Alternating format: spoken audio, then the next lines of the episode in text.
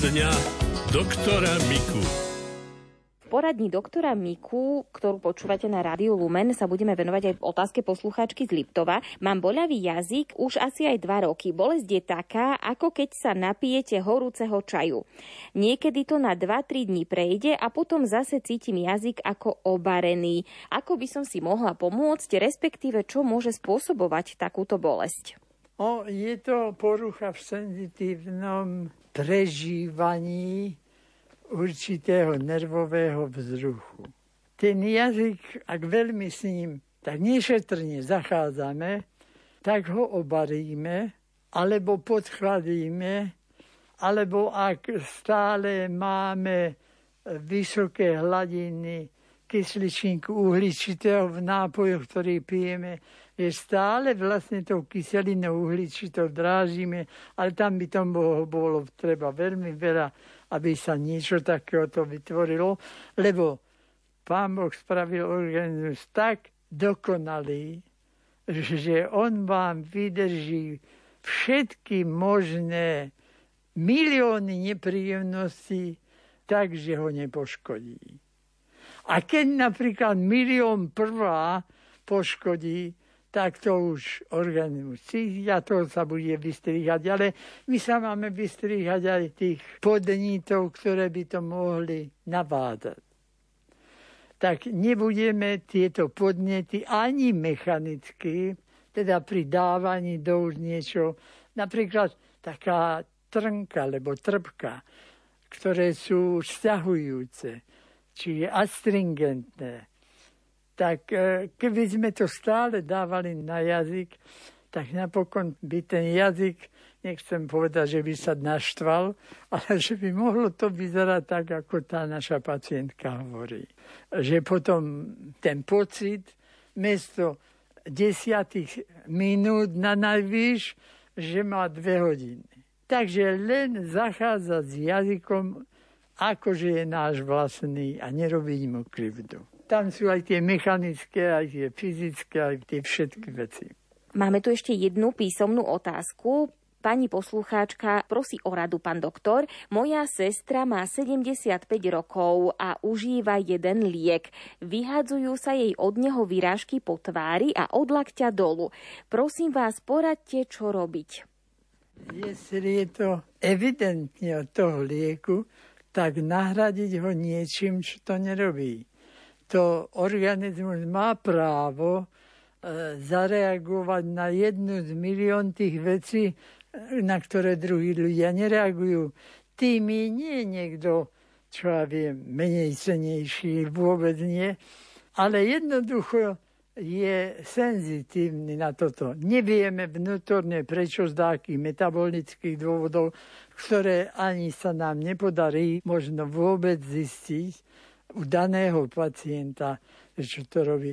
A možno nám pacient, no v tomto prípade áno, on povie, o čo to je, tak jednoducho to vynecháme a je po vtákoch, ako to povie. Čiže treba vyskúšať iný liek, ktorý lieči áno, danú chorobu. liek, ale iného zloženia. Ak to bude to isté generikum, no tak samozrejme to, čo pacient nechce, tomu budeme ďalej popodnosť preťahovať.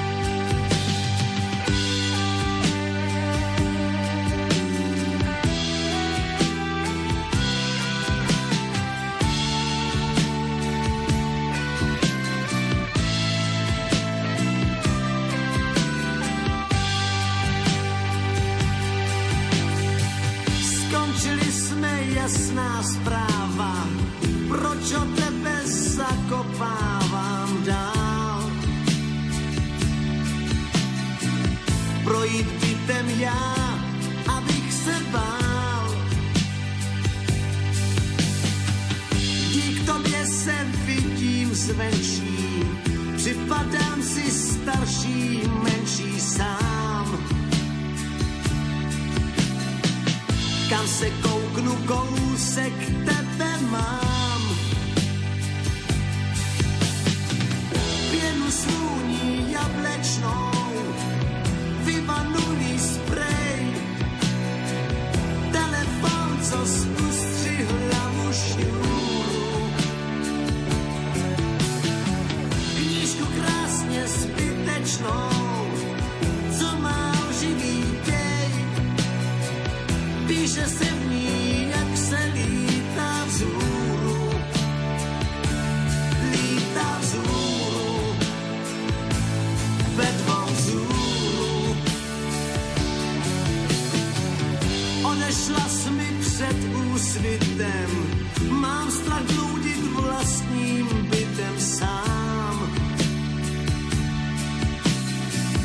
Kam se kouknu, kousek tebe mám.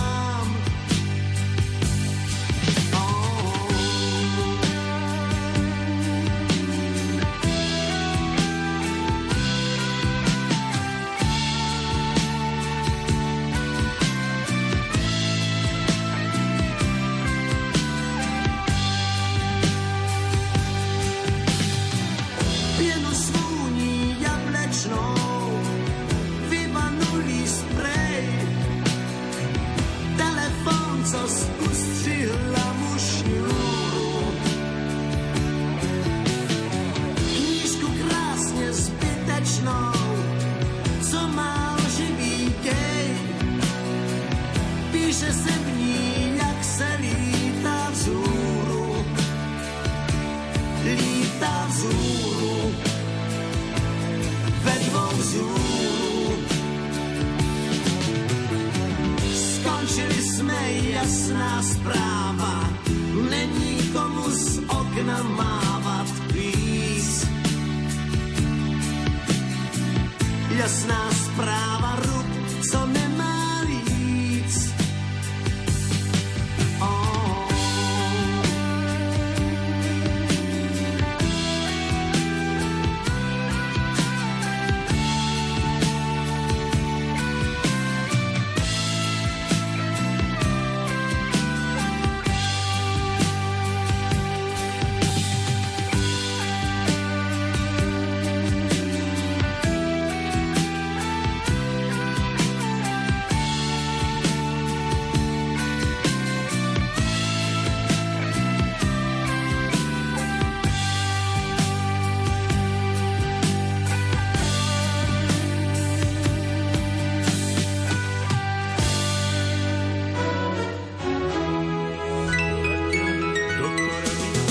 Poradňa doktora Miku.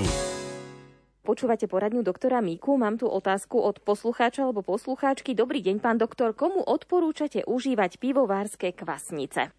Mohol by som tak globálne povedať každému, kto neužíva dostatok komponentov vitamínu B. Lebo ak niekto jedáva pravidelne orechy, jedáva pravidelne povedzme droždie, alebo jedáva celozrné chlebíky. Tam všade už je B-komplex, B1, B2, B3 a tak ďalej. A kto to užíva, nie je treba. A dokonca, ak užíva chlebík s droždiami a s vajcom, drožďová pomazánka, alebo dá si drožďovú polievku aspoň raz, dva razy do týždňa, tak tomu nemusíme dávať pivné kvasnice. Ale keď dáme na to len vitamín tej skupiny, tam je to nedokonalé, lebo tam nie sú enzymy, ktoré ten vitamín nesú až do koreňa bunky. Tam sme nútení dať ten enzym.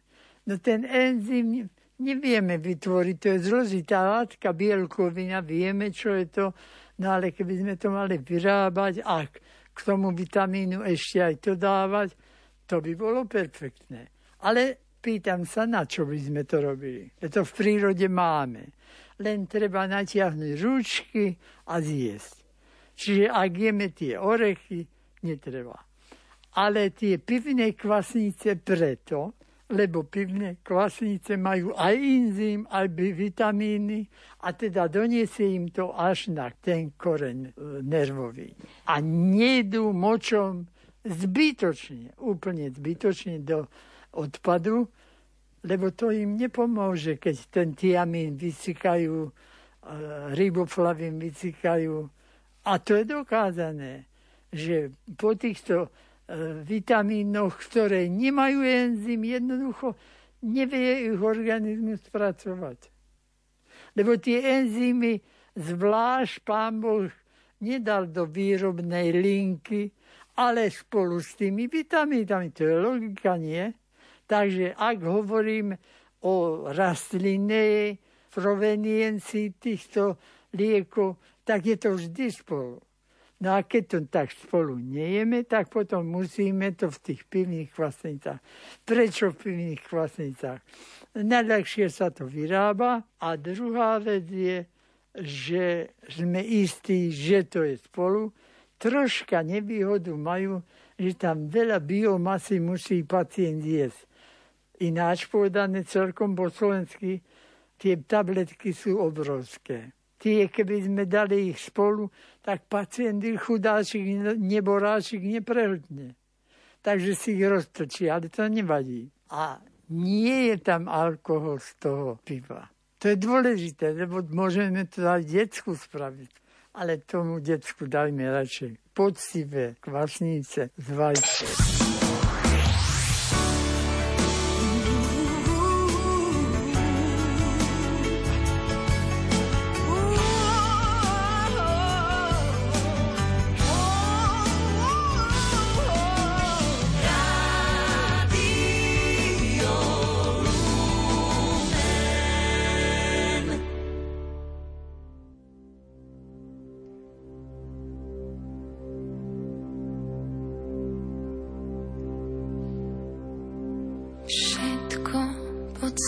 home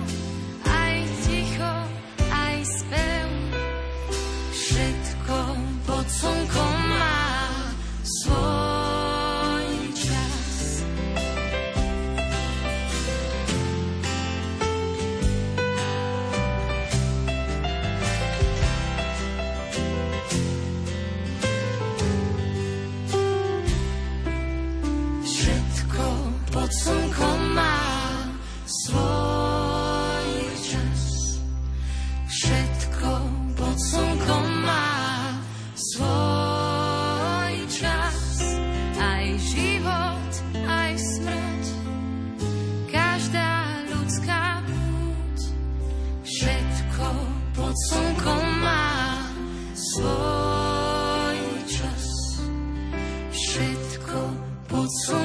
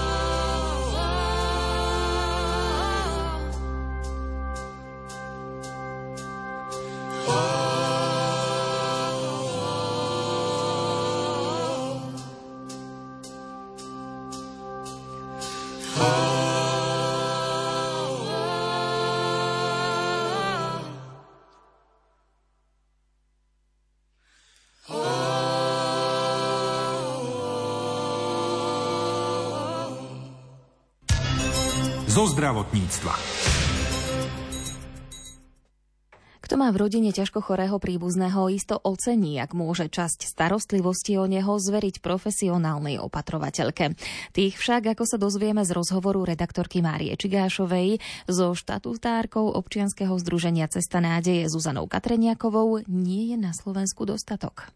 Aká je vaša osobná skúsenosť? Je dostatok kvalitných opatrovateľiek a opatrovateľov na Slovensku? Tá situácia na Slovensku je skôr nepriaznivá, môžeme povedať. Vieme, že ten trend, ktorý sledujeme v priebehu ostatných rokov je skôr taký, že tých profesionálnych, formálnych opatrovateľov určite nemáme dostatok, zvlášť ak hovoríme o zabezpečení domácej opatrovateľskej starostlivosti.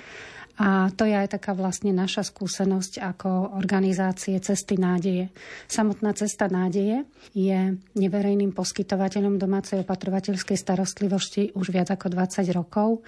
Zamestnávame v posledných rokoch zhruba okolo 50 opatrovateľiek, ale e, môžeme povedať, že aj v tých začiatkoch skôr sme zamestnávali opatrovateľky, ktoré boli vo vyššom veku, ktoré mali za sebou napríklad aj vlastnú pracovnú skúsenosť pôsobenia v zdravotníctve a postupne teda pribúdajú už aj ženy v tom mladšom alebo strednom veku, ale ten dopyt je určite vyšší, ako vieme naplniť. E, samozrejme je treba ale zdôrazniť to, že ak uvažujeme aj o starostlivosti o ľudí s demenciou alebo akýchkoľvek iných zdravotných dlhodobých problémov, tak e, tam to hlavné ťažisko starostlivosti je zároveň aj na neformálnych opatrovateľoch, čiže práve na tých najbližších príbuzných, ktorí sú v tom každodennom kontakte a snažia sa zabezpečiť tú každodennú starostlivosť. Ideálne je, ak sa tá starostlivosť dá nastaviť tak, že je tam naozaj tá kombinácia, tá spolupráca, neformálny opatrovateľ a spolupráca s formálnymi opatrovateľmi, teda s tými odbornými zamestnancami. To by bolo taký ideálny stav, že mohla by si rodina chvíľočku odpočinúť a medzi tým sa stará opatrovateľka. A prečo je to tak, že je skôr nedostatok tých kvalitných opatrovateľov? Tých nejakých takých vplyvov, ktoré to ovplyvňujú, je určite viacero. To, s čím sa stretávame v posledných rokoch, je predovšetkým také celkové ohodnotenie práce opatrovateľa a myslím na jednej strane samozrejme aj to finančné ohodnotenie, ale aj celkové také vnímanie spoločnosti, aký je význam opatrovateľa, toho formálneho opatrovateľa v rámci starostlivosti, že práve aj takáto starostlivosť si vyžaduje určité odborné skúsenosti a určitú úroveň vzdelania. A toto si myslím, že sú možno také kľúčové prvky, prečo tých opatrovateľov máme aj na Slovensku málo. Veľmi úzko to financovanie potom súvisí s tým, ako je celý systém financovania nastavený, že tie kompetencie v súčasnosti, hlavne v súvislosti s domácou opatrovateľskou službou, sú ponechané na obciach a tie sami vlastne zápasia s nedostatkom e, financií a aj s nedostatkom toho, aby vedeli vlastne zabezpečiť takýchto vzdelaných opatrovateľov, ktorí majú teda adekvátne vzdelanie. A pritom tá služba tých opatrovateľiek je veľmi veľkou pomocou pre rodiny, ktoré majú takto ťažko chorých príbuzných, podľa môjho názoru. Čiže možno by nebolo zle, keby sa to trošku to financovanie zlepšilo a taktiež to ohodnotenie spoločenské práve tejto profesie. Určite. Zostávame v nádeji, že prebiehajúca reforma celého systému sociálnych služieb by mohla teda priniesť posun k lepšiemu, ale teda uvidíme, že kam sa budeme posúvať ďalej. A keď sme už pri tej reforme, ktorým smerom ide vlastne? Aspoň také hrubé črty, keby ste naznačili, že čo by sa mohlo zmeniť v prospech pacienta, rodiny aj vôbec celého toho systému? Takou dlhodobou snahou je, aby sa zmenila celá tá, mohla by som povedať, tá cesta toho pacienta, klienta aj príbuzných v rámci systému sociálnych služieb a hlavná snaha smeruje k tomu, aby aj to financovanie bolo jednoduchšie. To, čo je taký veľký problém, je vlastne to, že to financovanie je veľmi komplikované v súčasnosti, že tie kompetencie sú rozdelené medzi mesta, obce, vyššie územné celky a táto zložitosť celého systému je vlastne taká hlavná zmena, ktorá sa očakáva, aby sa celá tá cesta toho klienta tým systémom zjednodušila a takisto adresnosť financovania. To znamená, že uvažuje sa vlastne a nastavuje sa, je snaha nastaviť to financovanie tak, aby príspevok, ktorý teraz vlastne prechádza e, cez ministerstvo a cez, e, alebo cez mesta, obce, smerom k tomu príjimateľovi má takú dlhú cestu a mal by teda byť taký priamy ten príspevok, že vlastne príspevok by dostával priamo ten, kto tú službu potrebuje a on by si vyberal potom z tej ponuky dostupných sociálnych služieb. To by mohlo byť úplne úžasné, by som povedala, keby to vyšlo Možno, že by sa tu vyžadovala asi aj spolupráca Ministerstva zdravotníctva a Ministerstva práce, sociálnych vecí a rodiny. Predovšetkým týchto dvoch ministerstiev, lebo to je to, s čím zápasíme takisto už viac ako 20 rokov, aby sme sa dopracovali k zákonu o dlhodobej starostlivosti, ktorý by mal byť takým kľúčovým legislatívnym dokumentom a z ktorého by malo potom poskytovanie celej starostlivosti vychádzať. A teda myslíme tým naozaj tú kombináciu e, sociálnych aj e, zdravotníckých služieb. A tento námet, ktorý ste nám povedali, túto víziu, tá už funguje v nejakom inom štáte európskom, alebo je to náš teda návod, ako v budúcnosti riešiť práve tento problém? A skôr je to inšpirácia z iných krajín, pretože mnohé krajiny majú to prepojenie zdravotnej starostlivosti a sociálnych služieb už veľmi dobre nastavené. Čiže máme sa odkiaľ inšpirovať, či už sú to škandinávske krajiny, ale v konečnom dôsledku aj napríklad Česká republika už v tom má za sebou prvé také kroky roky a sú ďalej ako sme my, takže inšpirovať sa je odkiaľ. Viac menej potrebujeme naozaj len uchopiť a preklopiť to do takého nášho kontextu, to, čo už funguje v iných krajinách. sorry.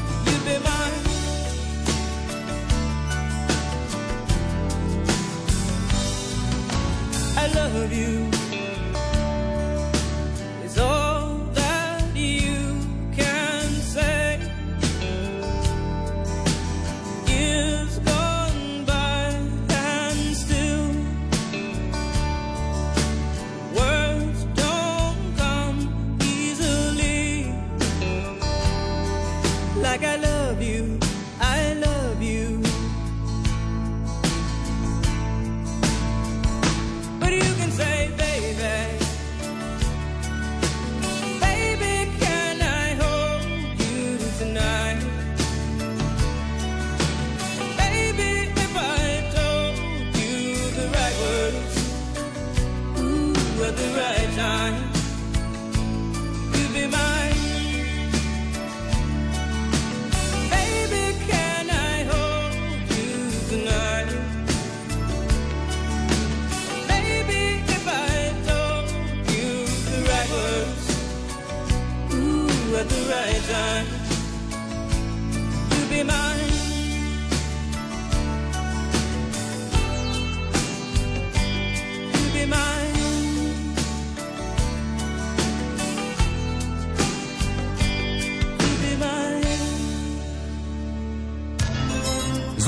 zdravotníctva. Naše stravovacie návyky môžu významne ovplyvniť náš zdravotný stav, upozorňuje na to gastroenterológ Ladislav Kužela, dekan Slovenskej zdravotníckej univerzity.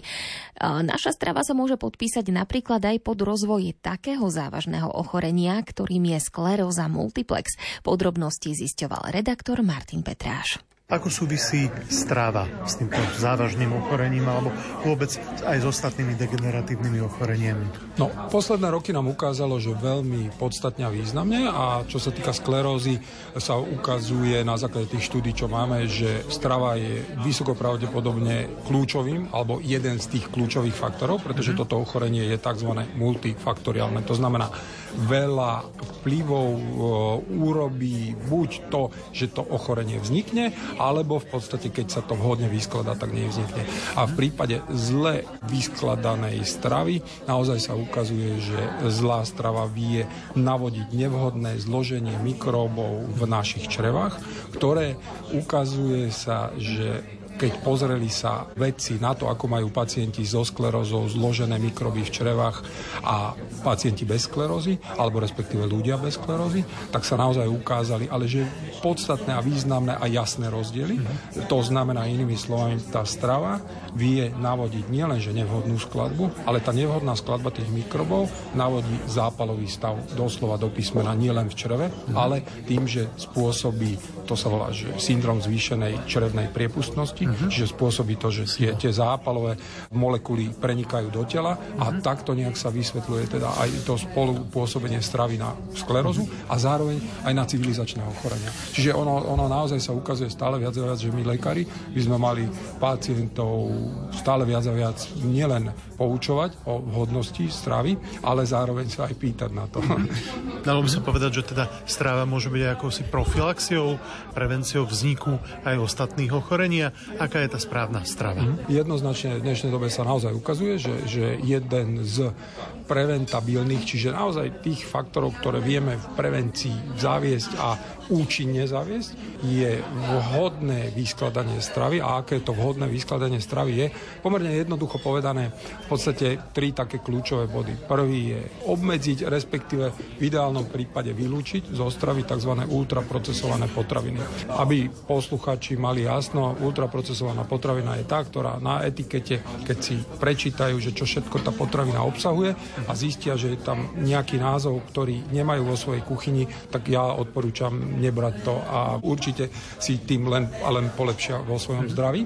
B, čo naozaj jednoznačne prierezovo zo všetkých štúdí ukazuje sa nielen pre pacientov so sklerózou, ale aj s civilizačnými ochoreniami, že keď prejdú na tzv. to volá, že whole food plant-based diet, whole food je celostná, čiže nie priemyslom neupravená strava a plant-based je rastline založená, čiže inými slovami ovocie, zelenina, strukoviny, orechy a tak ďalej, tak tento typ stravovania naozaj významne vie na pomoc tomu, aby ten stav bol doslova protizápalový, že to je to. A to posledné, tretia vec je kvalita. Naozaj myslieť na to, že veľmi podstatné aj kvalita tých výrobkov, čo si dávame na tanier. Rozumiem, v tejto dobe cena je tiež veľmi podstatná, ale na druhej strane, aká je cena zdravia. Čiže m, treba si vždy dať tú misku rovnovách do toho pomeru, že to zdravie je naozaj prvoradé, máme ho len jedno a je na nás, čo si na ten tanier dáme. Takže za mňa, keby som teda mal to zhrnúť, čím viac rozmanitého ovocia, zeleniny, strukovín, orechov, semiačok, byliniek, čím menej ultraprocesovaných potravín, kde žiaľ patria všetky tie v úvodzovkách dobroty, to znamená čípsy, zmrzliny, slaniny, hamburgere a tak ďalej. Čiže žiaľ to, čo ľudia vo zvýšenej miere konzumujú a čím kvalitnejšie, tak tým lepšie pre naše zdravie. Rád